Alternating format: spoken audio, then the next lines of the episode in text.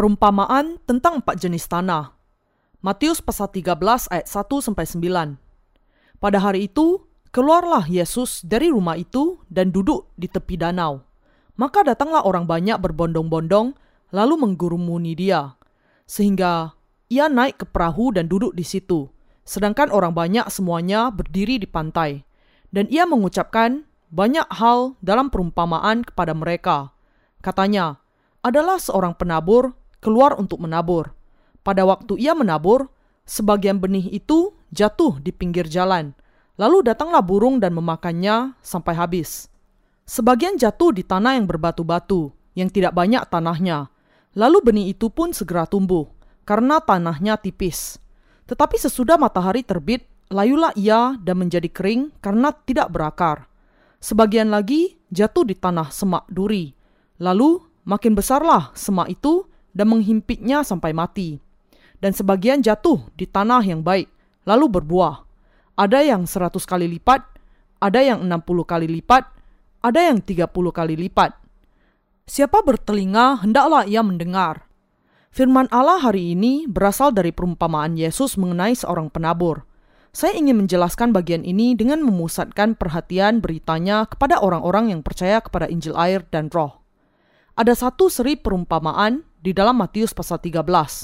Perumpamaan yang dijelaskan Tuhan adalah mengenai keadaan rohani dengan menggambarkannya dengan hal-hal fisik yang praktis, sehingga menjadi lebih mudah dimengerti.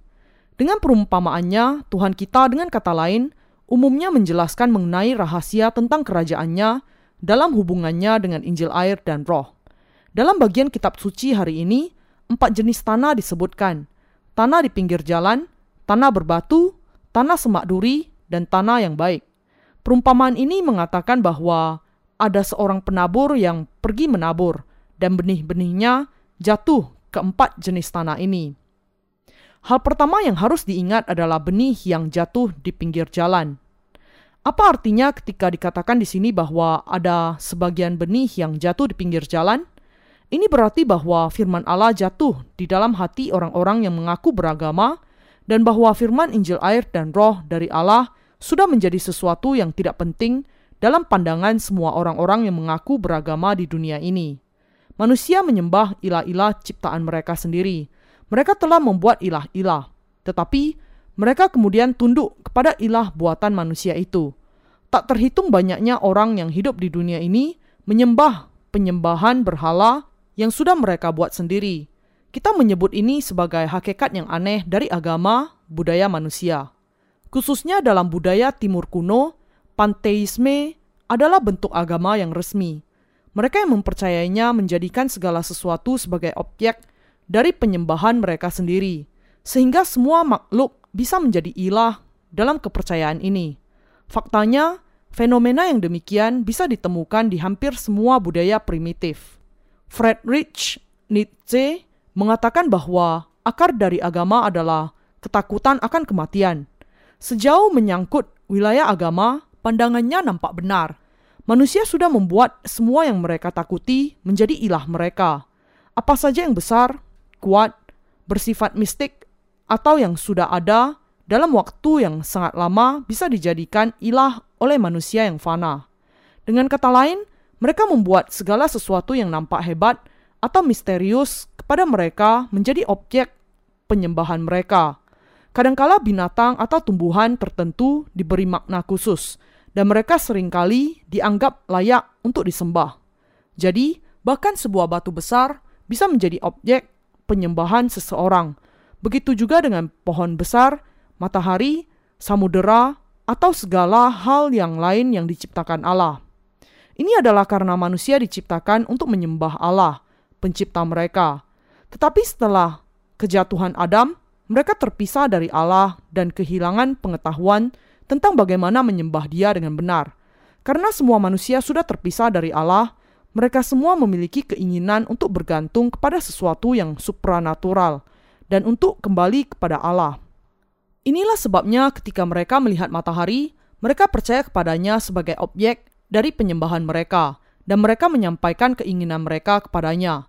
Dan beberapa orang juga percaya bahwa samudera itu objek yang ilahi. Ketika ombak yang sangat besar dan badai mengamuk di laut, orang-orang berpikir bahwa dewa laut sedang marah, dan karena itu mereka menjadikannya objek pemujaan dan menyembahnya. Segala sesuatu di alam semesta ini tidak lebih dari ciptaan buatan Allah. Meski demikian, manusia tidak berhenti untuk mengambil semua makhluk sebagai objek penyembahan mereka dan melayaninya, meski di zaman apa pun mereka hidup. Dari sini, kita semua bisa menyadari betapa lemah dan rusak pikiran manusia. Ada tertulis di dalam Roma pasal 1 ayat 21 sampai 23. Sebab sekalipun mereka mengenal Allah, mereka tidak memuliakan Dia sebagai Allah atau mengucap syukur kepadanya. Sebaliknya, pikiran mereka menjadi sia-sia dan hati mereka yang bodoh menjadi gelap. Mereka berbuat seolah-olah mereka penuh hikmat, tetapi mereka telah menjadi bodoh. Mereka menggantikan kemuliaan Allah yang tidak fana dengan gambaran yang mirip dengan manusia yang fana, burung-burung, binatang-binatang yang berkaki empat, atau binatang-binatang yang menjalar. Karena pikiran manusia begitu dibingungkan oleh agama, mereka tetap tidak mampu mengambil keuntungan apa pun dari firman kebenaran yang ditaburkan Allah. Firman kehidupan yang jatuh di tepi jalan tidak memberikan keuntungan apa pun bagi mereka. Sebelum kita bertemu dengan Yesus Kristus, kita juga sudah menjadikan segala sesuatu sebagai objek penyembahan kita dan mempraktekkan penyembahan berhala. Manusia bisa mengambil segala sesuatu sebagai objek penyembahan mereka dan menempatkan imam mereka kepadanya apa pun itu, selama mereka berpikir bahwa hal itu akan membawa keuntungan bagi daging mereka. Adalah karena semua takayul itu manusia sudah terperosok ke dalam keyakinan agama mereka sendiri di mana mereka menganggap segala sesuatu menjadi objek bagi penyembahan mereka. Bahkan di zaman ini ada bangsa-bangsa yang masih menganut takhayul agama demikian, dan salah satunya adalah Mongolia. Saya pernah mengadakan perjalanan misi ke negara itu. Dalam perjalanan ke sana, saya mengunjungi rumah seorang profesor, dan di sana saya melihat gambar Yesus yang disalibkan di satu sisi dinding rumahnya, dan di sisi lain saya melihat gambar Buddha yang sedang bermeditasi. Dengan kata lain, di rumah yang sama ada gambar Yesus dan gambar Buddha yang dipajang bersama-sama di dindingnya. Orang ini bukannya tidak berpendidikan, sebaliknya, dia adalah seorang yang sangat pintar yang mengajar di sebuah universitas sebagai profesor. Meski demikian, dia percaya kepada kekristenan dan Buddha sekaligus. Bagian ini menggambarkan betapa dalamnya manusia zaman ini tenggelam ke dalam budaya penyembahan berhala. Benih yang jatuh di tanah berbatu. Melanjutkan perumpamaannya, Tuhan kita mengatakan bahwa sekelompok benih yang kedua jatuh ke tanah yang berbatu. Tuhan kita mengatakan, sebagian jatuh di tanah yang berbatu-batu yang tidak banyak tanahnya. Lalu benih itu pun segera tumbuh karena tanahnya tipis. Tetapi sesudah matahari terbit, layulah ia dan menjadi kering karena tidak berakar. Ladang haruslah memiliki tanah yang subur. Benih yang jatuh di tanah berbatu-batu tidak bisa berakar dalam di tanah karena batu-batu itu, dan akhirnya akan menjadi layu dalam sekejap karena benihnya tidak bisa mendapatkan makanan di akarnya. Karena itu, yang disebut oleh Tuhan sebagai permasalahan di sini adalah tentang batunya. Batu di dalam ladang itu menjadi penghalang yang besar bagi bertumbuhnya benih itu. Orang-orang yang tidak mengetahui bahwa mereka adalah benih pelaku kejahatan akan berakhir demikian. Ketika benih kehidupan jatuh ke ladang hati kita, kita harus menerima firman Allah, menerima kebenaran dari firman ini, dan dengan itu diselamatkan dari segala dosa kita. Namun, benih itu jatuh di tanah yang berbatu, yang berarti Injil air dan roh itu jatuh ke dalam hati mereka yang dipenuhi dengan pikiran kedagingan mereka sendiri. Bagian ini menjelaskan kepada kita bahwa yang membawa jiwa kita kepada kematian adalah pikiran duniawi kita yang menghambat firman Allah untuk menanamkan akarnya ke dalam hati kita. Karena itu, karena tidak ada tanah yang cukup dalam, semuanya akan segera layu. Sangat sulit bagi Anda dan saya untuk sampai kepada pemahaman tentang hakikat dasar kita. Kita cenderung tidak mengetahui siapa diri kita sendiri. Sangat sulit bagi kita untuk menyadari bahwa kita adalah syarat dengan kejahatan. Yesaya pasal 1 ayat 4. Tuhan mengatakan bahwa kejahatan manusia begitu besar di bumi ini, dan bahwa segala kecenderungan hatinya selalu membuahkan kejahatan. Kejadian pasal 6 ayat 5. Dengan kata lain, tidak ada pikiran kita yang memiliki nilai sama sekali. Benih yang jatuh ke tanah yang berbatu menunjukkan bahwa mereka yang tidak mau mengakui keberadaan diri mereka yang sebenarnya tidak bisa diselamatkan dari dosa-dosa mereka karena mereka tidak bisa menerima benih itu secara mendalam di dalam hati mereka karena ketidaktahuan mereka akan diri mereka sendiri. Manusia memiliki kecenderungan untuk percaya dan bersandar kepada pikiran, pandangan mereka dibandingkan kepada firman Allah, dan bukannya menempatkan iman dasar mereka serta percaya kepada firman Allah. Mereka lebih memberi penekanan kepada pengalaman dan kehidupan keagamaan pribadi mereka dan bukannya percaya kepada firman Injil air dan roh.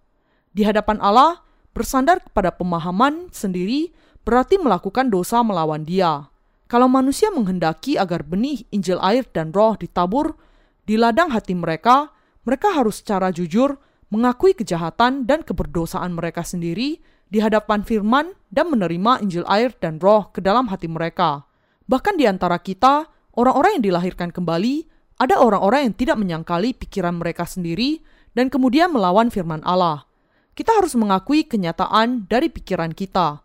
Kita kemudian dapat memutuskan dan menyingkirkannya dari hati kita serta menempatkan iman kita kepada firman Allah melebihi semuanya. Bagian ini juga mengingatkan kita tentang kondisi rohani kita pada saat pertama kali kita mendengar firman Injil air dan roh. Pada saat itu, kebanyakan kita memiliki hati yang berbatu. Kita tidak cukup mengerti betapa jahatnya kita, dan kita memiliki kebenaran dan standar kita sendiri. Tetapi, sekali kita mengakui keberdosaan kita dan mengakui iman kita kepada Injil air dan roh, kita secara bertahap bisa memahami betapa jahatnya kita. Namun, kondisi hati kita bisa menjadi tanah yang berbatu bahkan setelah Tuhan memberikan Injil air dan roh kepada kita, kalau kita tidak menghancurkan kebenaran hati kita. Sekarang, sebagai cara kehidupan Anda dan saya, kita harus sepenuhnya memahami keberdosaan kita dan menerima firman Injil air dan roh ke dalam hati kita dengan percaya di dalamnya. Namun, kalau kita tidak mengakui bahwa kita sebenarnya adalah keturunan para pelaku kejahatan, maka tidak ada gunanya Injil air dan roh itu datang kepada kita dengan kata lain, kita harus memahami bahwa kita hanyalah tumpukan dosa dan bahwa kita adalah orang-orang berdosa yang pasti masuk neraka. Dan kita harus berpegang kepada Injil air dan roh dengan iman untuk bisa diselamatkan dari segala dosa kita. Kita perlu sekali lagi merenungkan keadaan hati kita ketika pertama kali kita percaya kepada firman Injil air dan roh. Sebagaimana yang saya katakan, banyak di antara kita yang tidak tahu dengan baik tentang betapa jahatnya kehidupan kita ketika pertama kali bertemu dengan Injil air dan roh. Di antara orang-orang yang percaya kepada Injil air dan roh, ada banyak orang yang menganggap diri mereka tidak berdosa dan baik hati. Namun, mereka kemudian menjadi terkejut melihat sisi jahat kehidupan mereka dan kemudian putus asa ketika mereka melihatnya. Meskipun demikian, mereka pasti akan diselamatkan jika mereka berpegang kepada kuasa Injil air dan roh dengan iman. Tetapi karena mereka tidak memahami kejahatan mereka sendiri dan tidak sepenuhnya mengenal kuasa Injil air dan roh sejak awal, mereka tidak bisa menerima pengampunan dosa. Karena mereka berpikir bahwa kebenaran mereka sendiri lebih baik dibandingkan dengan kuasa Injil air dan roh yang diberikan oleh Tuhan, mereka tidak menyerahkan diri kepada kebenaran Injil ini. Mereka yang tidak mengenal kejahatan mereka sendiri menganggap diri lebih benar dari Tuhan, dan karena itu mereka tidak bisa mengikuti dia. Inilah sebabnya mereka menjadi orang-orang Kristen nominal yang imannya tidak diterima Allah. Ketika seorang petani membajak ladangnya dalam-dalam, batu-batu yang ada di tanah itu akan keluar. Demikian juga, seorang pengkabar Injil harus terlebih dahulu membajak ladang hati manusia dalam-dalam dengan firman Allah untuk menolong mereka mengetahui betapa jahatnya mereka. Semua orang bisa mengakui diri mereka sebagai benih kejahatan hanya ketika dia diajar apa yang dikatakan Alkitab tentang hakikat dasarnya. Kalau pengkhotbah tidak bisa menolong orang-orang mengerti kejahatan mereka, tidak ada gunanya mereka memberitakan Injil air dan roh. Kalau demikian, mereka tidak bisa mengakui bahwa keselamatan dari Tuhan kita itu lebih berkuasa dibandingkan dengan kejahatan mereka sendiri. Inilah sebabnya mereka tidak bisa menemukan kejahatan mereka sendiri dan akhirnya iman mereka mati.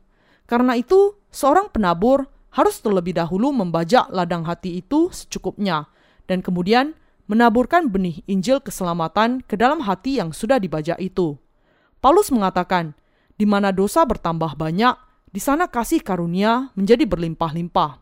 Roma pasal 5 ayat 20. Apa artinya bagian ini? Artinya adalah bahwa orang akan bisa memahami kasih karunia Allah kalau dia bisa menyadari kejahatannya. Karena itu, kalau manusia memahami Injil ini tanpa mengerti kejahatannya atau mengakuinya, Injil yang benar ini akan menjadi tidak berarti di dalam hati mereka. Karena itu, kita semua harus mengakui bahwa kita tidak bisa menghindar dari melakukan dosa sejak kita lahir sampai kita mati. Bukankah demikian? Sejak saat kita lahir ke dunia ini, kita mewarisi dosa dan telah berdosa sejak saat itu. Namun meskipun demikian, karena Injil air dan roh, kita masih bisa mengatakan di hadapan Allah bahwa kita tidak memiliki dosa dengan iman. Ini karena kita sudah memahami terlebih dahulu akan keberdosaan kita dan bersama dengan kesadaran ini, kita juga mengerti bahwa Injil kuasa Tuhan kita jauh lebih besar dibandingkan dengan keberdosaan kita. Bahkan sekarang, mereka yang mengenal keberdosaan mereka bisa mengenakan pengampunan dosa yang diberikan oleh Allah dengan menempatkan iman mereka kepada kuasa Injil air dan roh. Dengan demikian, semua orang yang percaya kepada Yesus sebagai juru selamatnya harus terlebih dahulu mengakui bahwa keberadaan dirinya yang sesungguhnya adalah jahat lemah, dan cemar. Dan kemudian dia harus mengakui kuasa Injil kebenaran. Kita jangan sampai lupa bahwa dosa yang paling jahat adalah tidak mengakui kejahatannya di hadapan Allah, meninggikan kebenarannya sendiri, dan karena itu tidak mau percaya kepada kebenaran Injil keselamatan. Semua orang harus terlebih dahulu mengakui dirinya sebagai segumpal dosa dan benih kejahatan sejak saat dia percaya kepada Yesus. Sebelum kita pertama kali mendengar kebenaran pendamaian yang sudah memampukan kita untuk diampuni dari segala dosa kita, kita harus mengakui kejahatan kita dan segala dosa kita. Tetapi karena kebanyakan orang tidak bisa melakukannya dan tidak menempatkan imannya kepada kasih dan keselamatan dari Allah, mereka tidak bisa mendapatkan keselamatan mereka. Dengan kata lain, semua orang yang tidak mengakui kepada Allah bahwa dia adalah tumpukan dosa, pada akhirnya akan menolak keselamatannya, berpegang kepada kebaikannya, dan akhirnya tidak bisa percaya kepada kebenaran Tuhan kita dan mengikutinya. Kalau kita sungguh-sungguh mau memiliki iman kepada kebenaran Injil air dan roh, kita harus terlebih dahulu mengakui kepada Allah bahwa kita hanyalah segumpal dosa, dan menempatkan iman kita kepada Injil yang berkuasa yang menyatakan bahwa segala dosa kita sudah dihapuskan melalui baptisan dan curahan darah Tuhan. Namun, ada banyak orang yang meskipun mengakui percaya kepada Injil air dan roh, kemudian menjadi kecewa ketika melihat keberdosaan mereka dibukakan setelah percaya kepada Yesus. Pada kenyataannya, kita harus menaikkan syukur kita setiap kali kita melihat kelemahan kita karena kuasa Injil yang sudah menghapuskan bahkan dosa-dosa demikian.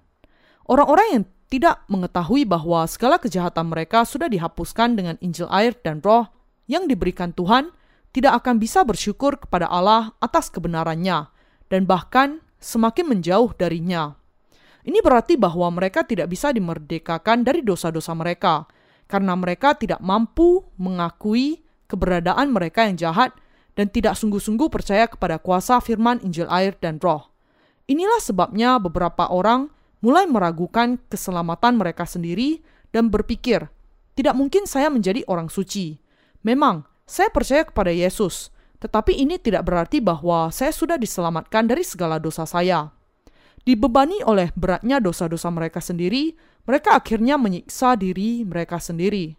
Orang-orang yang demikian sebenarnya melakukan kejahatan di hadapan Allah dengan tidak percaya kepada Injil air dan Roh. Perbuatan yang paling jahat di hadapan Allah adalah tidak bisa mengakui kejahatannya sendiri dan menolak untuk sepenuh hati percaya kepada firman Injil air dan roh yang diberikan Tuhan. Inilah yang disebut dosa terbesar di hadapan Allah. Orang-orang yang demikian lebih menempatkan iman mereka kepada kebenaran mereka sendiri daripada kepada kuasa Injil air dan roh.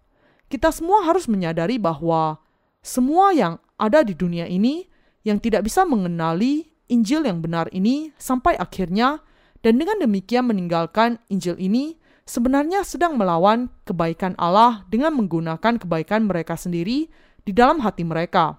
Sebagai akibatnya, tidak ada cara bagi mereka untuk dimerdekakan dari segala dosa mereka. Inilah sebabnya kita harus senantiasa mengakui kejahatan daging kita dengan menempatkan iman kita kepada firman Injil air dan roh yang tertulis. Hanya dengan itu kebenaran Allah dinyatakan dengan penuh kemuliaan dan hanya dengan itulah kita bisa menyatakan kemuliaannya. Kalau Anda tidak dengan sepenuhnya memahami kejahatan Anda sendiri, sejak awal ketika pertama kali Anda mendengar Injil air dan roh, Anda harus mencapai pemahaman ini sekarang juga, dan percaya kepada kuasa Injil Allah ini dengan pemahaman ini. Dengan kata lain, Anda harus membajak ladang hati Anda sendiri sejak saat ini, dan menerima firman Injil air dan roh dengan kerendahan hati yang mengakui kejahatan Anda sepenuhnya. Untuk mengenal Injil air dan roh secara dangkal dan memahami kebenaran yang sesungguhnya secara teori saja, hanya dapat berarti bahwa Anda masih belum mengetahui diri Anda yang tersembunyi. Tetapi sekarang ini masih belum terlambat. Sekarang, dengan sepenuhnya mengakui kejahatan Anda dan dengan percaya kepada firman Injil air dan roh yang benar, Anda harus dibebaskan dari segala dosa Anda. Sesudah Anda mencapai pembebasan ini, setiap kali kejahatan Anda dinyatakan dengan menempatkan iman Anda kepada Injil air dan roh, Anda bisa semakin bersyukur dan memberi kemuliaan kepada Allah. Setiap kali kita mengakui bahwa kita melakukan dosa, kita harus mengakui kejahatan kita di hadapan Allah dan mengucapkan syukur kepadanya dengan menegaskan Injil kebenaran itu di dalam hati kita. Sama seperti pengakuan Daud, kita juga perlu mengakui, sesungguhnya dalam kejahatan aku diperanakkan, dalam dosa aku dikandung ibuku. Terhadap engkau, terhadap engkau sajalah aku telah berdosa. Tetapi engkau sudah menghapuskan bahkan dosa ini dengan Injil air dan roh. Mengakui dosa-dosa kita seperti ini, kita harus datang kepada Allah dengan iman kepada Injil yang indah ini. Kalau kita percaya kepada kuasa Injil air dan roh, kita bisa memiliki iman yang secara sempurna menyelamatkan kita dari segala dosa kita. Kita harus senantiasa mengakui firman Injil air dan roh dari Allah itu di dalam kehidupan kita. Kita semua harus menyadari bahwa kehidupan yang demikian adalah kehidupan yang memuliakan Allah. Kita juga harus mengerti bahwa adalah ketika kita mengakui kelemahan kita dan menerima firman keselamatan Allah, ke dalam hati inilah kita bisa diselamatkan dari segala dosa kita. Bagaimanakah semua manusia diselamatkan dari segala kejahatannya? Dengan menegaskan iman kita kepada firman Injil air dan roh sajalah, kita bisa diselamatkan dari segala dosa dan kejahatan kita. Semua orang harus membajak ladang hati mereka terlebih dahulu, mengenali kejahatannya dengan membongkarnya, dan kemudian percaya kepada firman Injil air dan roh. Adalah karena manusia tidak memiliki iman yang mengenal firman Allah, bahkan ketika mereka memiliki kejahatan yang demikian, mereka akhirnya melawan Allah dan menjauh darinya. Orang-orang yang terbebani oleh dosa-dosa mereka sendiri adalah orang-orang yang hatinya tidak memiliki iman kepada firman Injil air dan roh.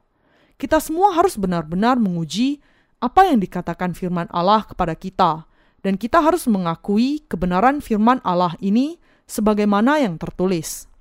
Jenis benih yang bagaimana yang ditabur Tuhan di dalam hati kita, dia menaburkan benih firman-Nya, Injil air dan roh yang sudah membasuhkan kejahatan, dan dosa-dosa di dalam hati kita. Melalui Injil kebenaran ini, Tuhan sudah mengajarkan kepada kita bagaimana dosa masuk ke dalam hati kita, betapa jahatnya dosa-dosa kita, dan sampai seberapa jauh Dia sudah menghapuskan segala dosa kita dengan Injil ini. Setiap kali kita menyadari kejahatan kita di dalam kehidupan kita, kita harus terlebih dahulu merenungkan firman Injil air dan roh secara mendalam, dan kita harus mempercayainya. Ketika kita sungguh-sungguh percaya bahwa Allah sudah menghapuskan segala dosa yang kita lakukan karena kejahatan hati kita, dan dengan tindakan kita inilah kita akan sungguh-sungguh diselamatkan. Tuhan kita menjelaskan dengan jelas di sini bahwa ketika penabur menaburkan benihnya, sebagian jatuh di tanah berbatu. Tanah berbatu di sini menggambarkan hati orang-orang yang tidak mengenal kejahatan dan keberdosaan mereka. Kita semua adalah keturunan pelaku kejahatan, tetapi banyak di antara kita yang tidak mengetahui kenyataan ini. Sebagaimana Tuhan mengatakan, Yesus mendengarnya dan berkata kepada mereka, "Bukan orang sehat yang memerlukan tabib, tetapi orang sakit. Aku datang bukan untuk memanggil orang benar, melainkan orang berdosa." Markus pasal 2 ayat 17. Hanya mereka yang mengakui keberdosaan mereka dan kejahatan mereka sajalah yang bisa menerima pengampunan dosa. Semua orang yang mengenal kejahatannya sepenuhnya dan menerima Injil air dan roh sebagai keselamatannya bisa menerima pengampunan dari segala dosanya. Namun, sebagian besar dari Anda mungkin belum sampai kepada pengenalan diri yang sebenarnya ketika pertama kali Anda mendengar Injil air dan roh. Inilah sebabnya kuasa Injil yang benar ini belum bisa bekerja dengan kuasa di dalam hati Anda, meskipun Anda dalam taraf tertentu mempercayainya. Inilah sebabnya Injil yang penuh kuasa ini hanyalah menjadi sekedar pengetahuan saja di dalam hati Anda. Kalau keadaan rohani Anda seperti ini, bahkan sampai sekarang, Anda harus mengakui kejahatan Anda dan percaya kepada Injil, air, dan roh sekali lagi. Kalau Anda menyadari kejahatan di dalam hidup Anda, bahkan setelah waktu yang lama telah berlalu sejak pertama kali Anda mendengar Injil, air, dan roh, maka yang harus Anda lakukan adalah menegaskan kembali iman Anda kepada Injil, air, dan roh atas dasar pemahaman pribadi Anda. Jenis tanah ketiga yang bersemak duri. Jenis tanah yang ketiga adalah yang bersemak duri. Apakah makna rohani dari semak duri ini? Hal itu menunjuk kepada hati yang jahat yang memiliki hawa nafsu akan dunia ini. Tuhan mengatakan kepada kita bahwa sementara mereka yang memiliki hati yang mengerti bahwa Injil air dan roh itu benar, iman mereka begitu lemah sehingga mereka mungkin meninggalkan Injil yang benar ini kalau nampaknya hal itu menghalangi keberhasilan duniawi. Iman dari orang yang dikuasai hawa nafsu seperti itu sedemikian rupa, sehingga mereka akhirnya meninggalkan usaha mereka untuk mengikuti Tuhan karena nafsu mereka untuk memiliki hal-hal duniawi. Mereka adalah orang-orang yang mengabdi kepada dua tuan. Iman mereka adalah seumpama binatang haram yang tidak berkuku belah. Imamat pasal 11 ayat 2 sampai 8. Hati orang-orang yang demikian lebih menginginkan untuk hidup mengikuti hawa nafsu mereka dibandingkan dengan iman kepada firman Allah. Dan sebagai akibatnya, mereka akan meninggalkan iman mereka kepada kebenaran Allah. Benih yang jatuh di semak duri memang tumbuh, paling tidak pada awalnya, tetapi semak duri menutupinya, menghambat cahaya matahari dan membunuh mereka. Ini menunjuk kepada mereka yang, karena hawa nafsu mereka akan dunia ini, akhirnya meninggalkan iman mereka kepada firman Allah dan meninggalkan dia. Meskipun kita sudah menjadi orang-orang benar saat ini, bagaimana mungkin hati kita tidak mencintai dunia ini? Ini sangat mungkin bagi kita semua. Tetapi, kalau kita memiliki iman yang memampukan kita untuk dibaptiskan ke dalam Yesus Kristus, mati dengan dia dan bangkit dengan dia, dan hanya kalau kita memiliki iman yang demikian, kita bisa menyadari bahwa hawa nafsu kedagingan yang demikian akhirnya adalah sia-sia. Dan dengan iman ini, kita bisa berdiam dan hidup di dalam kebenaran yang sejati. Dengan kata lain, meskipun kita tidak bisa menghindar dari menjalani kehidupan daging kita, kita harus tetap menjalani kehidupan rohani kita. Namun, mereka yang tidak memiliki iman yang benar yang memampukan mereka untuk mati dengan Yesus Kristus dan hidup dengan Dia akhirnya akan mati terhimpit oleh beratnya beban hawa nafsu kedagingan mereka. Hati mereka yang mengasihi dunia ini dengan kata lain akan menghalangi kasih mereka kepada Tuhan dan akhirnya akan membuat jiwa mereka mati. Inilah sebabnya Anda harus memiliki iman yang memampukan Anda untuk mati dengan Yesus Kristus dan hidup dengan Dia. Dan Anda bisa memelihara iman Anda hanya ketika Anda berpegang kepada Injil air dan roh dengan segenap hati. Akhirnya, tanah jenis ketiga dari empat jenis tanah yang dikatakan Tuhan di sini menjelaskan tentang hati yang seperti tanah yang pasti akan gagal, karena mereka terikat sekali oleh kebenaran, pemikiran, dan hawa nafsu mereka sendiri. Tapi tetap saja, yang perlu kita sadari di sini adalah memahami bahwa masih ada jenis tanah yang lain yang bisa menghasilkan buah sampai 100 kali lipat, 60 kali lipat, 30 kali lipat. Jenis tanah yang keempat, tanah yang baik. Menurut Anda, ladang seperti apa yang merupakan ladang yang baik dalam pembacaan kitab suci hari ini? Yesus mengatakan bahwa ketika benih kehidupan jatuh di tanah yang baik, mereka menghasilkan panenan sampai 100 kali lipat, 60 kali lipat, dan 30 kali lipat. Apakah ini berarti bahwa apakah seseorang akan menjadi tanah yang baik atau tanah yang jahat itu ditentukan dari kelahirannya? Tidak, ini bukan berarti bahwa seseorang lahir sebagai tanah yang baik, sementara ada orang lain yang menjadi tanah yang berbatu atau tanah yang bersemak duri. Tanah yang baik yang dijelaskan Alkitab di sini menunjuk pada hati orang-orang yang memiliki iman kepada firman-Nya. Mereka tidak memiliki iman itu sejak lahir. Justru, mereka bisa memiliki iman yang kuat kepada Injil yang benar dengan mengakui bahwa mereka pada dasarnya adalah tanah yang di pinggir jalan, dan juga tanah yang berbatu serta tanah yang bersemak duri. Mereka kemudian bisa dibasuh hatinya dari semua kejahatan mereka dengan menempatkan iman mereka kepada Injil air dan roh.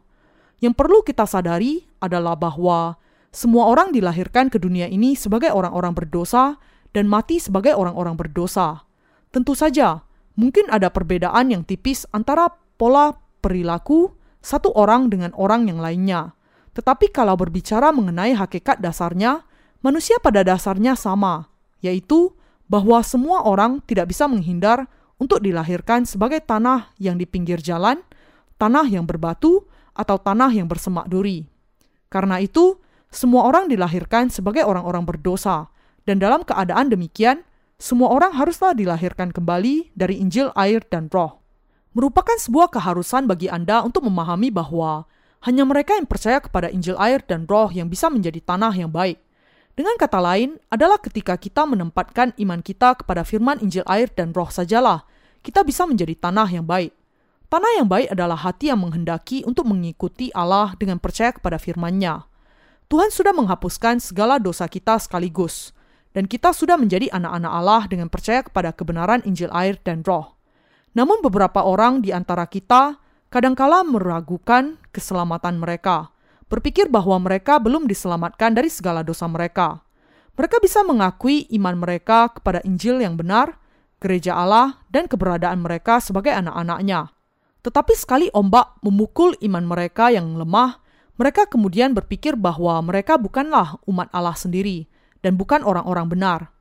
Di antara mereka yang telah datang ke gereja Allah, kalau seseorang berpikir demikian dan meragukan keselamatannya dari dosa, bahkan ketika dia mendengar firman Injil air dan roh yang diberitakan oleh gereja Allah, maka ini hanya berarti bahwa dia masih memiliki masalah dengan imannya tidak berlebihan untuk mengatakan bahwa orang ini belumlah menjadi tanah yang baik dan bahwa dia masih tergolong kepada tanah yang berbatu atau tanah yang bersemak duri. Ini karena dia tidak terlebih dahulu mengakui kejahatannya sebelum dia menempatkan imannya kepada kebenaran Injil air dan roh. Keselamatan dari dosa-dosa seseorang tergantung pada apakah dia mengakui kejahatannya dan kemudian percaya kepada Injil air dan roh. Pengampunan dosanya juga sangat tergantung pada hal itu. Tetapi kalau seseorang berpikir, aku tidak bisa mengatakan apa-apa tentang hal ini kepada orang lain, tetapi rasanya ada yang salah dengan keselamatan saya, maka ada kemungkinan bahwa orang ini masih menjadi tanah yang berbatu. Inilah sebabnya kita harus terlebih dahulu mengakui kejahatan kita sampai keseluruhannya. Apakah Anda tahu kapan kita bisa diselamatkan dari segala dosa kita? adalah ketika kita mengakui kejahatan kita dan dengan segenap hati berpegang kepada firman Injil air dan roh, kemudian kita bisa diselamatkan dari segala dosa kita. Ketika kita percaya kepada firman Allah dengan hati kita dan mengakuinya dengan bibir kita, kita kemudian menjadi orang-orang benar dan menerima keselamatan kita. Kalau seseorang percaya kepada firman Allah dengan segenap hatinya, dia akan mengakui segala kejahatannya dan berpegang kepada Injil air dan roh dan dia kemudian akan diselamatkan dari segala dosanya. Sebelumnya, kita hanya menjalani kehidupan keagamaan semata, dan karena itu kita tidak memahami keadaan kita yang sebenarnya, bahwa kita adalah orang-orang jahat. Kita tidak menyadari bahwa kita semua menuju ke neraka sesuai dengan hukum Allah. Karena itu, kita harus terlebih dahulu mengakui tanpa kecuali akan hukum Allah ini yang mengatakan bahwa upah dosa adalah maut dan menempatkan iman kita kepada Injil, air, dan roh dan diselamatkan dari segala dosa kita. kita semua perlu mengakui kelemahan kita di hadapan Allah. Tuhan, saya sungguh-sungguh jahat dan sepenuhnya cemar. Sebelumnya, saya hanya menjalani kehidupan keagamaan saja, percaya bahwa segala sesuatu itu adalah ilah. Saya begitu dikuasai hawa nafsu duniawi, daging saya begitu jahat sehingga saya tidak bisa mengikuti engkau, dan hati saya sungguh-sungguh penuh dengan tumpukan dosa yang tidak dinyatakan. Saya begitu jahat sehingga saya tidak bisa bertoleransi dengan keberdosaan saya sendiri. Namun meskipun demikian, Tuhan, Engkau datang ke bumi ini menjadi manusia untuk menyelamatkan saya dari segala dosa saya, dan untuk itu Engkau menanggung segala dosa manusia dengan dibaptiskan oleh Yohanes. Dan bukan hanya ini, tetapi Engkau juga membawa segala dosa dunia ke kayu salib, mati di sana dan bangkit kembali dari kematian. Dengan melakukan semuanya ini untuk saya, Engkau sudah menyelamatkan saya sampai selamanya dari segala dosa saya. Tuhan, meskipun saya begitu lemah di hadapan-Mu, saya tetap percaya bahwa Engkau sudah menyelamatkan saya dari segala dosa saya dengan Injil air dan roh. Allah yang terkasih, saya tidak lain dari ketiga tanah buruk ini, yang di pinggir jalan, berbatu, dan bersemak duri. Seseorang yang tidak bisa menghindar dari kutuk. Dahulu, saya sungguh-sungguh berpikir bahwa saya bukan orang yang sejahat itu. Tetapi sekarang, saya sampai kepada pengenalan akan kejahatan saya sepenuhnya. Sekarang, saya mengaku kepadamu bahwa saya cemar, sepenuhnya seperti cacing yang tidak berharga. Tetapi bahkan demikian, Tuhan, Engkau masih datang ke bumi untuk saya, menghapuskan segala dosa saya dan menjadikan saya sebagai anak Allah. Saya menempatkan semua iman saya kepada hal ini, dan menaikkan syukur kepadamu. Pastilah engkau menyelamatkan saya dari segala dosa saya dengan Injil air dan roh. Tuhan, saya percaya kepada keselamatan ini yang engkau berikan kepada saya. Iman kita haruslah demikian. Inilah caranya kita bisa menjadi tanah yang baik. Tidak seorang pun yang dilahirkan sebagai tanah yang baik. Kita semua lahir sebagai tanah yang berbatu dan di pinggir jalan dan benih pelaku kejahatan. Tidak seorang pun di antara kita tidak satupun yang dilahirkan sebagai tanah yang baik.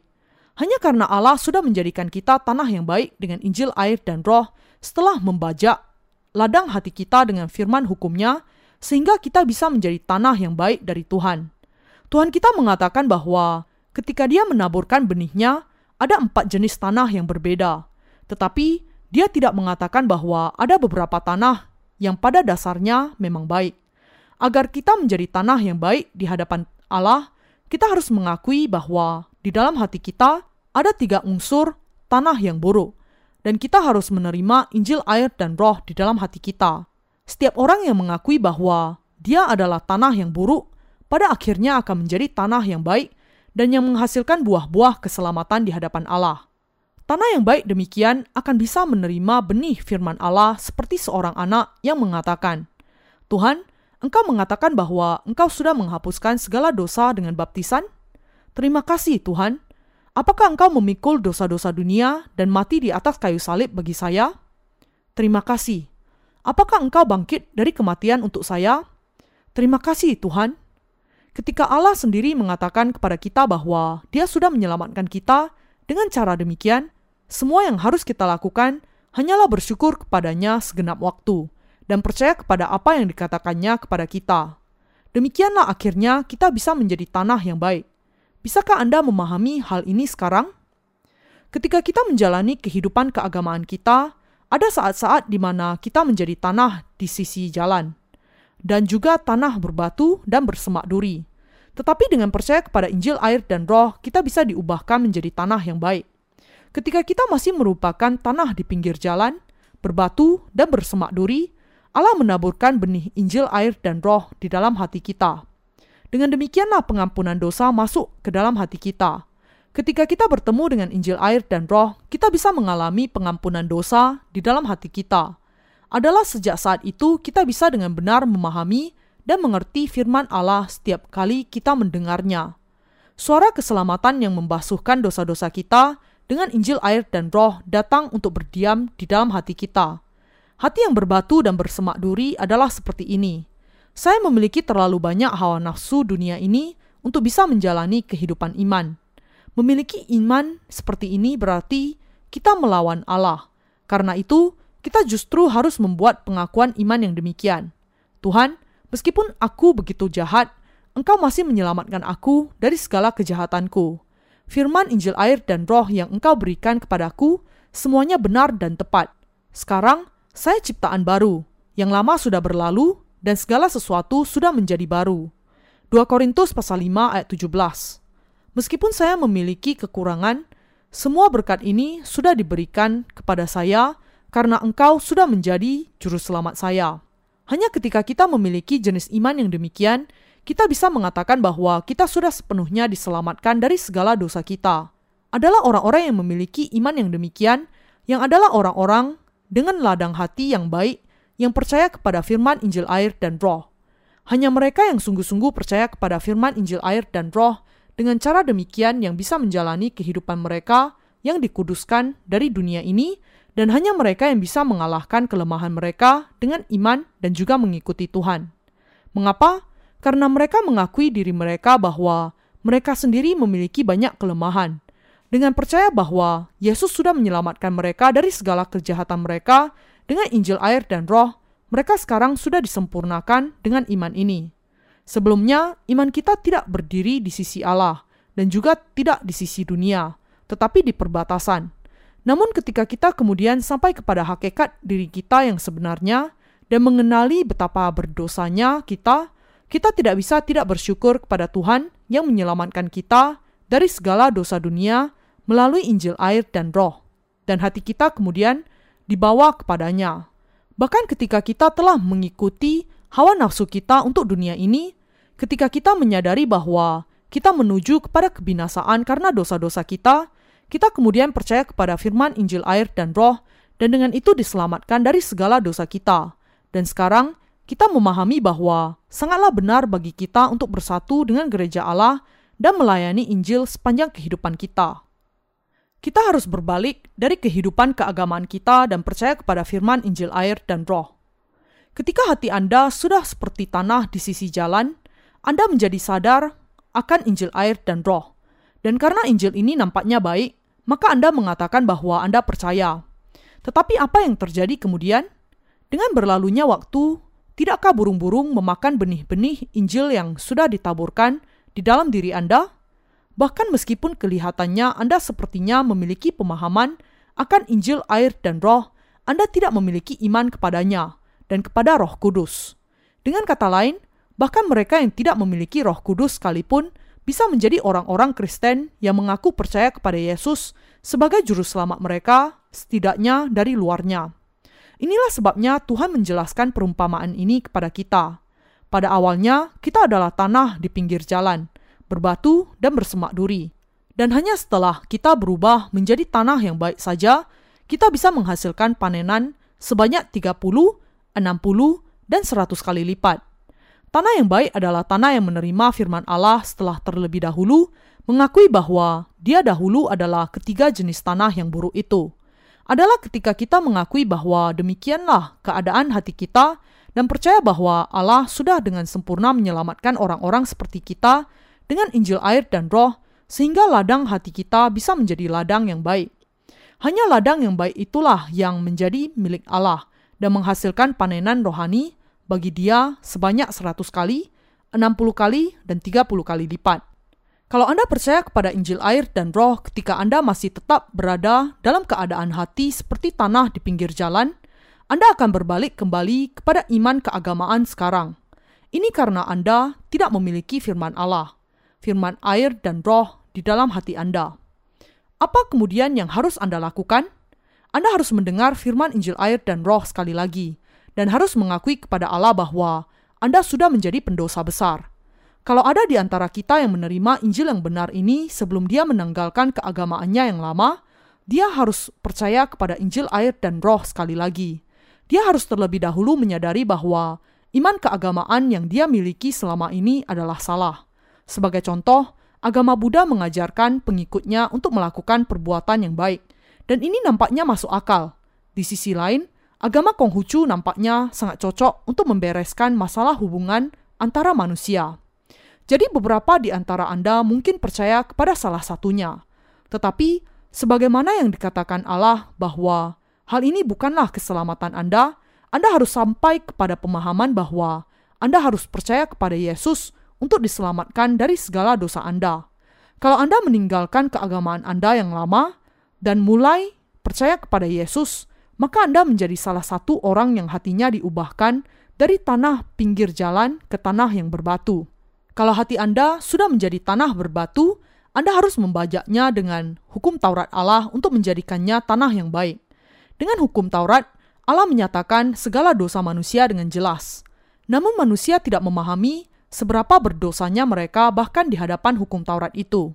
Mereka mungkin mengakui bahwa mereka berdosa, tetapi mereka tidak memahami dan percaya bahwa mereka pasti akan masuk neraka karena dosa-dosa mereka. Dengan istilah lain, mereka hanya mencapai pemahaman yang di permukaan saja mengenai dosa-dosa mereka dan menerima Allah hanya dengan pemahaman yang dangkal saja. Tetapi ketika mereka menjalani kehidupan mereka, mereka kemudian memahami bahwa mereka masih melakukan dosa yang keji, dan karena mereka tidak bisa memaafkan diri sendiri, mereka kemudian berpaling kepada keagamaan yang munafik. Orang-orang dengan beragama demikian mungkin mengatakan dengan bibirnya, "Aku seseorang yang percaya kepada Injil air dan Roh dengan hati, dan aku mau mengikuti Tuhan, dan aku memang mengikuti Dia." Tetapi bagaimana kenyataannya? Adalah karena hati mereka tidak sungguh-sungguh mengenal firman Allah, sehingga mereka mengatakan bahwa mereka percaya tetapi berhenti sampai di situ saja. Tetapi pada akhirnya mereka semua terungkap sebagai para agamawan yang munafik saja. Adalah karena hati mereka sungguh-sungguh menolak tuntunan firman Allah dan melawannya, sehingga mereka akhirnya menjadi orang-orang yang sekedar beragama saja. Orang-orang yang sekedar beragama demikian berpura-pura percaya kepada Tuhan dan mengikuti Dia dari luarnya saja. Tetapi karena hati mereka tidak sungguh-sungguh setuju dengan firman-Nya, mereka tidak bisa mengikuti Dia dengan iman. Adalah karena manusia gagal untuk percaya kepada firman Injil air dan Roh dengan hati mereka, sehingga mereka tidak diampuni dari segala dosa mereka dan binasa. Rekan seiman yang terkasih, ketika Anda menjalani kehidupan iman Anda, ada waktu di mana hati Anda menjadi keras. Apakah keadaan hati Anda, entah karena apa, menjadi seperti tanah berbatu atau tanah bersemak duri? Anda juga bukan tanah yang di tepi jalan, bukan? Tanah di tepi jalan lebih buruk dibandingkan dengan tanah berbatu. Tanah berbatu paling tidak menerima firman Allah. Namun, benih itu bahkan tertanam pun tidak di tanah tepi jalan dan langsung dimakan oleh burung. Kalau hati Anda masih tanah di tepi jalan, anda harus bertobat dan percaya kepada Injil air dan roh. Paling tidak, tanah berbatu memiliki sedikit humus, dan karena itu benih bisa ditabur. Di tanah berbatu, karena ada tanah di antara bebatuan itu, ketika benih jatuh di sana, hujan datang dan matahari bersinar. Benih itu akan tumbuh. Ini berarti bahwa tanah yang berbatu itu paling tidak masih percaya. Ini berarti bahwa beberapa orang Kristen sudah percaya kepada Injil air dan roh meskipun mereka tidak mengenali kejahatan mereka sendiri. Dengan istilah lain, karena hati mereka tidak bisa mengakui kenyataan bahwa mereka jahat, Injil air dan roh tidak tertanam secara mendalam di dalam hati mereka. Tanah berbatu melambangkan keadaan hati orang-orang yang tidak bisa menerima kenyataan bahwa hati mereka itu adalah tumpukan dosa. Sebagai akibatnya, mereka tidak bisa taat kepada firman Allah dan tuntunannya, dan akhirnya akan meninggalkan Allah. Namun meski demikian, mereka memiliki pikiran jahat dan bertanya, siapa yang berani menghukum kami karena tidak menjadi umat Allah? Kami juga percaya kepada Injil air dan roh. Namun mereka masih belum diselamatkan. Rekan seiman yang terkasih, Anda harus mengakui kekejian Anda sendiri kepada Allah sesegera mungkin. Anda harus dengan jelas mengakui kepadanya bahwa Anda adalah benih pelaku kejahatan yang najis. Hanya dengan demikian Injil air dan roh akan sungguh-sungguh tertanam ke dalam hati Anda dalam-dalam. Di tanah bersemak duri juga, Injil air dan roh tertanam dan tunas kehidupan mulai muncul. Tetapi semak duri menutupi benih kehidupan itu, menghalangi matahari, dan akhirnya benih itu layu. Ini menjelaskan kepada kita bahwa kalau kita memiliki terlalu banyak hawa nafsu untuk dunia ini, kita tidak bisa bersekutu dengan gereja Allah, atau dengan saudara dan saudari serta para hamba Allah. Hawa nafsu mereka untuk dunia ini keinginan mereka sendiri, menutupi jiwa mereka dan akhirnya membunuh iman yang baru bertunas itu. Ketika orang-orang yang demikian akhirnya mati secara rohani, mereka bertanya, "Saya tidak tahu mengapa iman saya layu ketika saya percaya kepada Injil air dan Roh." Kalau hati Anda mulai meragukan keselamatan Anda, Anda harus mengalahkan semua keraguan itu dengan menegaskan dan berpegang kepada firman Injil air dan Roh. Mereka yang sungguh-sungguh diselamatkan dari segala dosa adalah orang-orang beriman yang percaya bahwa Tuhan menanggung segala dosa mereka dengan dibaptiskan oleh Yohanes Pembaptis. Iman yang demikian bisa dilengkapi dengan pengakuan iman kita yang mengatakan, Engkau adalah Mesias, anak Allah yang hidup. Matius pasal 16 ayat 16. Ketika Rasul Petrus mengakui hal ini, yang dimaksudkannya adalah, Tuhan, meskipun saya adalah tumpukan dosa yang keji, saya yakin bahwa Engkau sudah menyelamatkan saya dari dosa saya dengan Injil air dan roh. Sejak saat ini, Engkau adalah Tuhan saya. Engkau adalah Allah yang sudah menciptakan saya juru selamat yang sudah menyelamatkan saya dari dosa dan Allah saya. Orang-orang yang sudah diselamatkan dari segala dosa secara sempurna dan dengan sepenuh hati mengakui kejahatan mereka sendiri dan kebaikan Injil air dan roh. Saat mengakui kejahatan diri mereka sendiri, mereka percaya bahwa Allah sudah menyelamatkan semua manusia seperti mereka dari dosa-dosa mereka dan memberikan kehidupan yang baru ketika kita mengakui bahwa Tuhan sudah sungguh-sungguh menyelamatkan kita dari dosa-dosa kita dengan menanggung segala dosa melalui baptisannya dan dengan memikul semua dosa-dosa kita ke atas kayu salib, kita menerima pengampunan dosa dengan iman. Adalah ketika kita memahami bahwa Tuhan sudah menjadi juru selamat sejati bagi orang-orang seperti kita dan menyelamatkan kita dari dosa, kita bisa menerima Tuhan ini sebagai Tuhan kita sendiri dan menjadi satu dengan Dia. Sebagaimana Tuhan kita sudah memberikan Injil air dan roh kepada kita, kita sudah menjadi satu dengan Tuhan. Meskipun daging kita lemah, Tuhan masih membebaskan kita dari segala dosa kita. Iman ini memampukan kita melayani Dia, mengikuti Dia, hidup dengan Dia, dan mati dengan Dia. Di dalam Lukas pasal 15 ditulis tiga perumpamaan, yaitu tentang domba yang hilang, dirham yang hilang, dan anak yang hilang. Yang menjadi inti perumpamaan itu adalah bahwa kita sudah kehilangan Tuhan kita. Tetapi Anda dan saya sekarang menemukan Tuhan kita setelah kehilangan Dia. Lebih lagi, Tuhan ini adalah Tuhan yang baik. Dia adalah Tuhan yang sudah menciptakan kita, yang datang kepada kita ketika kita jatuh ke dalam dosa karena tipu daya iblis dan menjadi makhluk yang tidak berguna. Dan dengan membasuhkan segala dosa kita dengan dirinya sendiri, memberikan keselamatan kepada kita memeluk kita di tangannya, dan memberkati kita untuk hidup dengan dia sampai selamanya. Tuhan yang demikianlah yang sudah Anda dan saya temukan. Rekan seiman yang terkasih, ketika kita menjalani kehidupan kita dengan iman, ada saat di mana kita mendapati sulitnya bersatu dengan Tuhan dan gerejanya, bahkan meskipun hati kita sangat merindukannya. Pada saat yang demikian juga, kita harus sungguh-sungguh memahami Injil air dan roh dan segala firman Allah. Kita harus mengakui segala dosa kita setiap kali hukum menunjuk hal itu sebagai dosa. Kita harus mengakui bahwa kita adalah setumpuk dosa yang dilahirkan dengan dosa-dosa demikian. Kita harus mengingat apa yang dikatakan hukum itu. Upah dosa adalah maut. Kita harus mengakui bahwa Yesus Kristus menanggung dosa-dosa kita sekaligus dengan dibaptiskan. Kita harus mengakui bahwa Dia membawa dosa-dosa dunia ke kayu salib mati di sana dan bangkit kembali dari antara orang mati. Dan kita harus mengakui bahwa Yesus Kristus adalah juru selamat kita.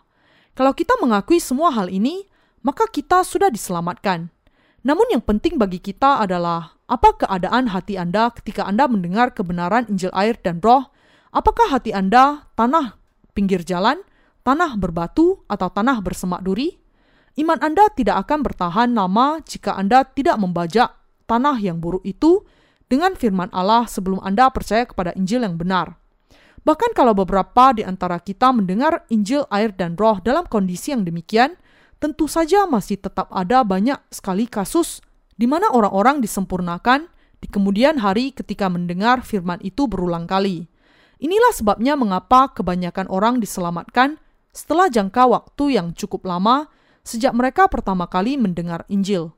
Karena ini terjadi kepada Anda, maka Anda masih beruntung. Kalau seseorang menerima Injil air dan roh sementara belum membajak tanah hati mereka yang buruk, keselamatannya tidak akan menjadi kenyataan, tetapi hanyalah sekedar menjadi kayalannya. Dengan istilah lain, kalau seseorang tidak menerima kebenaran Injil dengan baik di lubuk hatinya dan hanya memahami Injil itu secara intelektual dan teoritis saja, pada kenyataannya dia belum diselamatkan. Tidak peduli betapa kuatnya dia memegang imannya kepada Injil ini dengan bibirnya.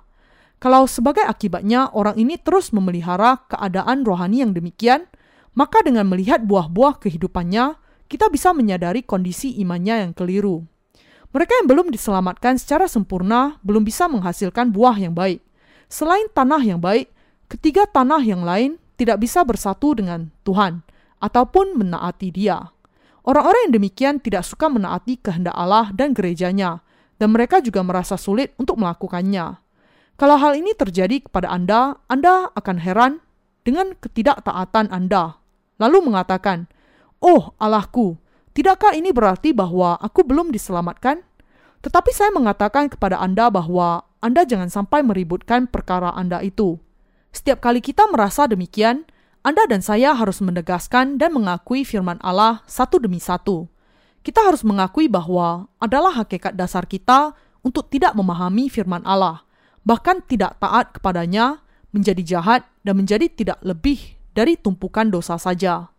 Kita harus mengakui kepada Tuhan bahwa kita sudah melakukan dosa, tetapi pada saat yang sama, kita harus mengingatkan diri kita bahwa Tuhan masih menyelamatkan kita dari segala dosa kita melalui Injil air dan roh. Kita jangan sampai memahami kebenaran ini, bahwa Tuhan kita sudah menyelamatkan kita dari dosa dengan kuasa Injil air dan roh, hanya dalam tingkat teori saja, tetapi kita harus menerimanya dan percaya kepadanya dengan segenap hati kita. Sangat berguna bagi kita untuk mengunjungi dengan iman kita tempat di mana Tuhan sudah dibaptiskan oleh Yohanes Pembaptis Mungkin sangat berguna bagi Anda untuk membuka Alkitab Anda dan membaca Matius pasal 3 ayat 13 sampai 17. Kata demi kata. Dengan melakukan hal itu, Anda sungguh-sungguh bisa menegaskan kembali kebenaran bahwa adalah karena Yesus dibaptiskan sehingga segala dosa kita ditanggungkan kepadanya. Anda juga harus menegaskan kembali kenyataan bahwa Yesus memang sudah memikul dosa-dosa kita dengan menegaskan kesaksian Yohanes yang mengatakan, Lihatlah anak domba Allah yang menghapus dosa dunia. Yohanes pasal 1 ayat 29. Dan Anda juga harus menegaskan kebenaran bahwa Yesus memikul segala dosa dunia ke kayu salib dan disalibkan sampai mati di sana, sebagaimana yang dikatakannya pada saat itu. Sudah selesai. Yohanes pasal 19 ayat 30. Dengan menegaskan kembali kebenaran ini berulang kali, anda bisa memiliki iman yang lebih kuat kepada kebenaran bahwa Dia sudah menggenapi segala kebenaran. Kalau kita menegaskan kembali kebenaran secara terperinci sejauh yang kita bisa, kita bisa menjadi anak-anak Allah dengan iman. Inilah hati yang bersatu dengan Yesus Kristus. Demikianlah jika kita menguji hati kita untuk melihat apakah kita sungguh-sungguh percaya kepada Injil, air, dan roh atau tidak, kita bisa memahami jenis tanah yang bagaimanakah hati kita. Kalau kita tidak bisa menghasilkan buah-buah roh meskipun kita menginginkannya, maka kita harus sekali lagi menempatkan iman kita kepada firman Allah. Kita harus berpegang kepada firman Allah di dalam hati kita, mempercayainya dan memahaminya. Kita harus terlebih dahulu mengakui dosa-dosa hati kita dan dosa-dosa pribadi kita, dan kita harus memahami bahwa kita memang benih kejahatan yang pasti akan masuk neraka karena dosa-dosa kita. Sebagai tambahan, kita juga harus memahami bahwa Tuhan datang kepada kita dan sudah menyelamatkan kita dari dosa-dosa kita dengan Injil, air, dan Roh. Ketika kita memahami segala firman Allah, iman kita akan memiliki akar yang sehat, dan kita akan memiliki iman yang sungguh-sungguh menyelamatkan kita dari dosa-dosa kita. Apakah ada di antara Anda yang sudah menjalani kehidupan imannya dalam jangka waktu yang lama dan semakin meragukan imannya dengan berlalunya waktu? Kalau Anda demikian, maka Anda harus memahami segala firman Allah secepat mungkin dengan mengatakan, Aku menerima Injil sementara aku memelihara hatiku sebagai tanah tepi jalan, tanah berbatu, dan tanah bersemak duri. Tetapi meski demikian, Tuhan masih menyelamatkan aku. Kalau Anda mengakui dengan segenap hati di hadapan Allah bahwa Anda adalah orang berdosa besar yang layak masuk neraka dan menempatkan iman Anda kepada Injil air dan roh sekali lagi, maka Tuhan akan menerima Anda sebagai anak Allah. Ada tertulis di dalam Alkitab, tetapi semua orang yang menerimanya diberinya kuasa supaya menjadi anak-anak Allah, yaitu mereka yang percaya dalam namanya. Yohanes pasal 1 ayat 12. Kalau Anda percaya kepada firman Allah, jiwa Anda akan diselamatkan dari segala dosa Anda. Bahkan jika Anda memiliki kekurangan dalam tindakan Anda, kalau Anda mengakui kekurangan Anda itu dan percaya kepada firman Injil air dan roh, Allah akan memberikan kepada Anda kemampuan untuk menjalani kehidupan iman Anda. Pada dasarnya, kita adalah makhluk yang tidak berguna seperti tiga jenis tanah yang jelek. Tetapi Tuhan sudah memberikan kepada kita firman surga yang rohani, kuasa baru, dan iman yang kudus. Dengan memberikan kepada kita pemikiran dan hati yang memampukan kita melakukan pekerjaannya yang kudus, Tuhan sudah memampukan kita untuk hidup seturut dengan kehendak Allah.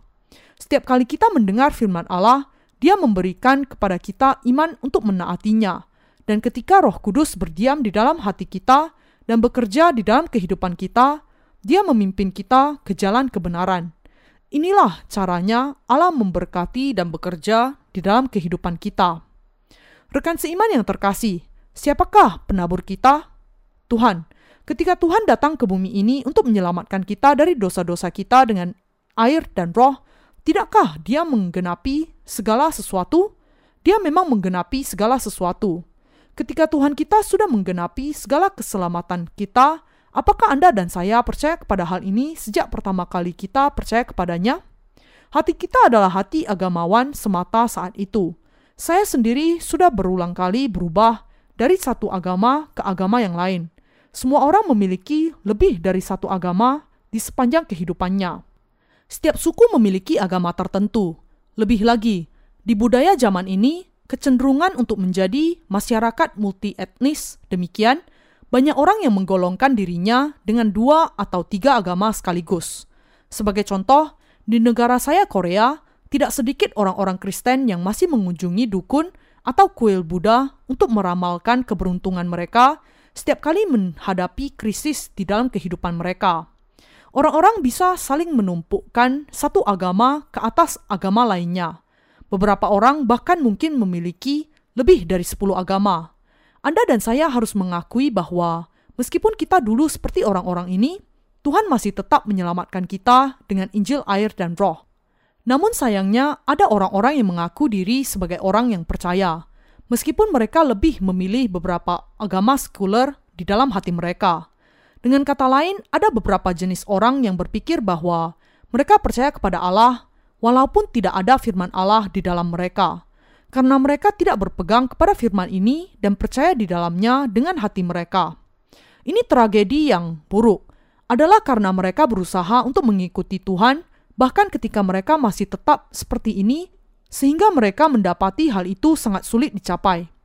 Namun sebenarnya semua orang melalui proses ini, sampai dia sepenuhnya diselamatkan dengan Injil air dan roh, adalah karena tanah yang baik juga mengaku diri sebagai tanah pinggir jalan, tanah berbatu, dan tanah bersemak duri, sehingga ketika penabur itu datang dan menaburkan benihnya, mereka menerima benih, dan karena itu, dan oleh karena firman Allah, sehingga mereka menjadi tanah yang baik dan anak-anak Allah. Kecuali kalau kita mengakui kejahatan kita dan menerima benih itu, maka hal itu sama sekali tidak ada gunanya. Tidak peduli bagaimanapun baiknya suatu tanah, kalau tidak ada benih, tidak ada pekerjaan kehidupan. Kita semua harus mengakui sesering mungkin. Aku sudah jahat demikian, tetapi Tuhan sudah menyelamatkan saya dari segala dosa saya. Pada saat ini, semua orang yang mengakui hakikat jahatnya sebagaimana adanya dan menerima benih kehidupan ke dalam hatinya bisa menjadi tanah yang baik dan anak Allah. Tidak peduli bagaimanapun baiknya tanah hati kita, kalau kita tidak menerima benih kehidupan, semua iman kita sia-sia. Kita harus menerima firman Allah sebagai kebenaran. Kita juga harus menerima firman hukum mengenai hukuman atas dosa dan akan kebenaran Allah juga. Kalau kita kemudian menerima ke dalam hati kita Injil air dan roh yang diberikan Tuhan kepada kita, kita akan menjadi tidak memiliki dosa di hadapannya. Adalah dengan iman, kita bisa menjadi anak-anak Allah, umat kerajaannya dan pekerja kebenarannya yang menghasilkan buah-buah kebenaran. Sebelum saya mengenal Injil air dan roh ini, saya terus menjalankan kehidupan keagamaan saja. Bahkan setelah saya dilahirkan kembali dengan percaya kepada Injil air dan roh, saya khawatir tentang masa depan saya dan identitas keagamaan saya, yaitu apakah saya harus meninggalkan kekristenan duniawi atau tidak. Dengan istilah lain, ada saat-saat ketika saya juga memiliki pikiran yang bodoh, berpikir bahwa saya akan menjadi cukup berhasil di dunia ini kalau saya tetap berada di dalam denominasi saya yang lama. Tidakkah hati saya menjadi tanah yang bersemak duri? Tetapi Tuhan sudah memelihara saya dengan Injil air dan roh yang berkuasa. Kalau tidak, maka saya akan kehilangan jalan kebenarannya dan mati di sana. Saya sudah menegaskan iman saya berulang kali. Tuhan, Engkau adalah Allah sendiri dan Tuhan saya. Untuk menyelamatkan saya, Tuhan, saya datang ke bumi ini, menanggung segala dosa saya dengan dibaptiskan, mati bagi saya dan bangkit kembali dari kematian. Engkau, Tuhan saya yang sudah menyelamatkan saya, adalah sungguh-sungguh Tuhan saya. Engkaulah juru selamat saya. Ketika saya percaya demikian, hati saya bertumbuh dalam iman dan menjadi penuh. Dan firman Allah memegang saya, sehingga saya tidak lagi gemetar atau tersandung meskipun seseorang datang kepada saya dan memberitakan Injil yang mirip tetapi palsu kepada saya. Rekan seiman yang terkasih, ketika kita melanjutkan kehidupan iman kita, ada saat di mana kita tidak menjadi tanah yang baik, tetapi tanah yang tidak layak untuk diterima. Bahwa kita masih disebut anak-anak Allah, meskipun dalam keadaan demikian adalah karena firman Allah sudah diberikan kepada kita adalah karena kita menerima Injil firman Allah dan juga firman-Nya tentang dosa-dosa kita dan tentang hukum. Karena kita memahami semua firman-Nya seperti ini, Allah bisa bekerja di dalam kehidupan kita, menjadikan kita anak-anaknya, dan memakai kita sebagai alat kebenarannya dan membangun kerajaannya yang kekal melalui kita. Ketika saya melanjutkan kehidupan iman saya, saat saya melihat sesama pelayan Tuhan atau saudara dan saudari yang berpikir mereka berdiri teguh, pemikiran ini terlintas di benak saya. Mengapa mereka berpikir bahwa mereka tahu semua tentang firman Allah? Mengapa mereka berpikir bahwa firman Allah sudah digenapi di dalam mereka? Saya tidak bisa memahami mengapa mereka berpikir demikian ketika mereka belum tahu banyak bahkan tentang diri mereka sendiri. Mengenai kasus saya sendiri, saya melihat banyak kekurangan yang masih belum bisa saya akui dari lubuk hati saya yang terdalam. Tentu saja, mereka masih diselamatkan sekaligus dengan percaya kepada Injil yang benar ini. Semuanya itu jelas, tetapi masih saja, mengapa mereka tidak tahu bahwa butuh waktu bagi mereka untuk sungguh-sungguh menghasilkan buah rohani yang berlimpah dengan iman? Agar hati kita melahirkan hidup baru sebagai buah-buah, kita harus bertumbuh menghasilkan buah dan buah-buah itu harus matang. Kita harus menjadi demikian. Tetapi untuk beberapa alasan, banyak saudara yang percaya yang berpikir bahwa mereka semua sudah dewasa dan karena itu menjalani kehidupan iman mereka hanya dalam tataran teori saja. Saya merasa hancur hati ketika menyaksikannya.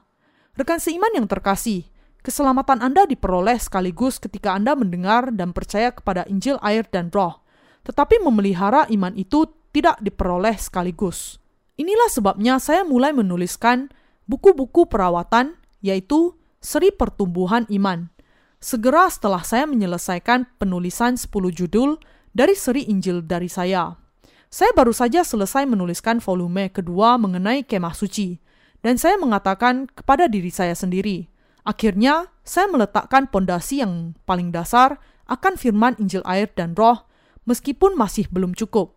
Saya mendorong Anda, orang-orang kudus yang baru dilahirkan kembali, bahwa Anda harus merendahkan diri Anda dan mendapatkan pertumbuhan yang terus dengan firman Allah sehingga Anda tidak akan binasa sejalan dengan berlalunya waktu. Namun, ada orang-orang yang berani mengatakan bahwa firman Allah sudah digenapi secara sempurna di dalam mereka. Mereka bahkan berani mengatakan bahwa mereka tidak memiliki kelemahan apa pun di depan orang lain. Mungkinkah demikian? Sama sekali tidak. Sesudah menerima pengampunan dosa, kita sebenarnya menjadi lebih malu di hadapan orang lain. Kita berpikir bahwa kita tidak boleh melakukan tindakan yang memalukan demikian. Tetapi karena kita hanyalah manusia belaka, kita akhirnya melakukan banyak tindakan yang memalukan. Sebelum kita dilahirkan kembali, kita tidak tahu betapa jahatnya dan lemahnya kita. Tetapi sekarang, setelah keadaan diri kita dinyatakan, kita menyadari betapa jahatnya diri kita, dan karena itu kita menjadi semakin bertambah malu. Kita berharap bahwa diri kita yang sebenarnya tidak dinyatakan, tetapi semua yang kita alami adalah kepedihan dan kekilafan saja. Bukankah demikian? Memang demikian. Ketika kami berkumpul bersama dengan rekan-rekan pendeta sesekali, kami sering menyanyikan lagu bersama dan kemudian bermain sepak bola untuk melepaskan diri dari ketegangan yang kami alami. Ketika kami melakukannya, kami begitu gembira sehingga sering tidak bisa mengendalikan diri. Kadangkala kami bahkan berdebat dengan satu sama lain karena hal-hal kecil saat kami bermain sepak bola. Kita juga memiliki sisi kedagingan di dalam diri kita. Selain dari keberdosaan kita, kegagalan kita untuk sungguh-sungguh memahami firman Allah, pengejaran kita akan dunia, dan semua yang lain. Meski demikian, melalui Injil air dan roh, Tuhan kita menanggung dosa-dosa kita, dihukum untuk mereka, bangkit kembali dari kematian, dan dengan itu telah menyelamatkan kita. Dengan menyatukan hati kita dengan Injil kebenaran, kita sudah diselamatkan oleh iman. Rekan seiman yang terkasih, setiap kali Anda mendengar firman Allah, kenalilah kejahatan dan keberdosaan Anda sendiri, dan bahwa pasti akan ada penghakiman atas dosa-dosa Anda. Ketika para pelayan memberitakan firman Allah kepada Anda, berapa persen yang Anda pahami dan terima dengan iman, Anda mungkin memahaminya cukup baik. Tetapi pertanyaan saya bukanlah mengenai pemahaman intelektual, tetapi berapa banyak Anda menangkap dengan hati Anda. Pada umumnya kebanyakan orang tidak bisa bahkan menangkap 5% dari apa yang mereka dengar. Bagi mereka yang sudah dewasa secara rohani, melalui kehidupan iman yang setia, kedalaman iman mereka sudah cukup mendalam, dan karena itu pemahaman mereka sudah 10% atau kadangkala 20%. Tetapi saya rasa sangat sulit bagi mereka untuk melebihi 50%. Kalau seseorang bisa mencapai 50%, dia tidak memerlukan guru. Adalah sebuah keberhasilan besar bagi kebanyakan orang untuk memahami firman Allah bahkan hanya 5%. Mereka memahami sedemikian banyak dari khotbah yang sangat panjang. Kalau khotbahnya singkat, mereka bisa menangkap kurang dari satu persen atau bahkan hanya 0,00001 persen. Kalau khotbahnya panjang, mereka mungkin ada kesulitan untuk berkonsentrasi, tetapi mereka masih mendengar firman, dan mereka masih bisa mengakui diri mereka sendiri, meskipun hanya dalam jumlah yang sangat sedikit. Ketika jumlah yang sedikit-sedikit itu dikumpulkan, semuanya akan berubah menjadi buah, dan dari sana akan muncul pekerjaan hidup di dalam hati orang-orang kudus. Inilah sebabnya jangan sampai Anda melewatkan ibadah gereja dan mengapa kita harus berkumpul di dalam persekutuan satu dengan yang lain. Jangan berpikir, saya tidak mau bersekutu dengan orang-orang rendahan itu. Saya berbeda dengan mereka. Adalah orang-orang biasa yang justru memiliki kualitas kemanusiaan yang baik. Kalau kita menyendiri, kita tidak akan bisa memahami diri kita yang sebenarnya. Tetapi kalau kita bersama-sama, lebih mudah bagi kita untuk menemukan diri kita sendiri. Dan karena itu, merupakan sukacita besar untuk mendengar kesaksian di dalam persekutuan kita. Melalui perumpamaan tentang penabur itu, Tuhan kita menjelaskan bahwa Dia sudah menyelamatkan orang-orang yang jahat seperti kita dari dosa kita. Bisakah Anda memahaminya sekarang? Daripada membanggakan diri dalam keyakinan yang berlebihan, lebih baik kita menguji diri kita. Jangan jatuh ke dalam kesombongan Ambillah ini sebagai kesempatan untuk menguji diri Anda sendiri. Kalau saya mengatakan kepada Anda, Anda perlu mendengar Injil ini secara terperinci sekali lagi, kemudian beberapa di antara Anda mungkin akan tersinggung dan mengatakan, dia pikir saya ini siapa? Saya sudah menjalani kehidupan iman saya selama 10 tahun, tapi dia masih meremehkan saya. Kalau Anda berpikir demikian, hati Anda masih tanah yang buruk.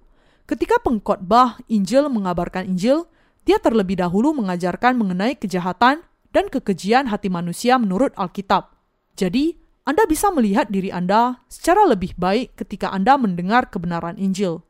Agar jiwa Anda mendapat manfaat, Anda perlu melihat diri Anda yang sebenarnya sepenuh mungkin, dan Anda perlu mendengar Injil air dan roh sesering mungkin. Apakah harga diri Anda sering terluka ketika Anda berada di dalam gereja Allah? Apakah Anda berpikir bahwa Anda adalah orang yang tinggi dan Anda merasa tersiksa ketika kebanggaan Anda terluka? Kalau demikian, hati Anda belum menjadi tanah yang baik, dan Anda harus membajak hati Anda lebih dalam untuk bisa menerima keadaan diri Anda yang sebenarnya. Ketika saya berkhotbah adalah ketika saya berbicara mengenai Injil air dan roh, saya merasa sangat bersemangat dan paling melelahkan. Lebih mudah bagi saya untuk berkhotbah tentang pokok yang lain di dalam Alkitab dibandingkan dengan memberitakan Injil. Saya bisa melakukannya dengan berpura-pura rohani dan bersuara lembut. Tetapi ketika saya memberitakan Injil air dan roh, saya harus menyatakan juga segala kekurangan saya. Kalau saya mengatakan bahwa hanya Anda yang jahat, sulit bagi Anda untuk menerimanya. Tetapi kalau saya mengatakan bahwa saya juga jahat, lebih mudah bagi Anda untuk menerima pengajaran saya. Inilah sebabnya para pelayan sedang membukakan diri dengan terperinci ketika mereka memberitakan Injil air dan roh. Beberapa orang mungkin mengatakan, Pendeta, saya sangat menghargai kalau Anda tidak melakukan ini, tetapi ada tujuannya saya menjelaskan demikian. Bahkan jika tidak ada tujuannya, memang itulah diri saya yang sebenarnya. Allah yang menaburkan benih itu benar, dan kalau Dia menabur, maka kita harus menerima benihnya. Kalau firman Allah mengatakan, "Inilah keadaan dirimu," maka yang harus kita lakukan hanyalah mengakuinya dan menerimanya. Tuhan mengatakan, Sebab itu, siapa yang menyangka bahwa ia teguh berdiri, hati-hatilah supaya ia jangan jatuh. 1 Korintus pasal 10 ayat 12. Ada banyak orang yang sudah diselamatkan dari segala dosa secara sempurna. Tetapi pada saat yang sama, ada juga banyak orang yang tidak memahami kekurangannya di dalam gereja.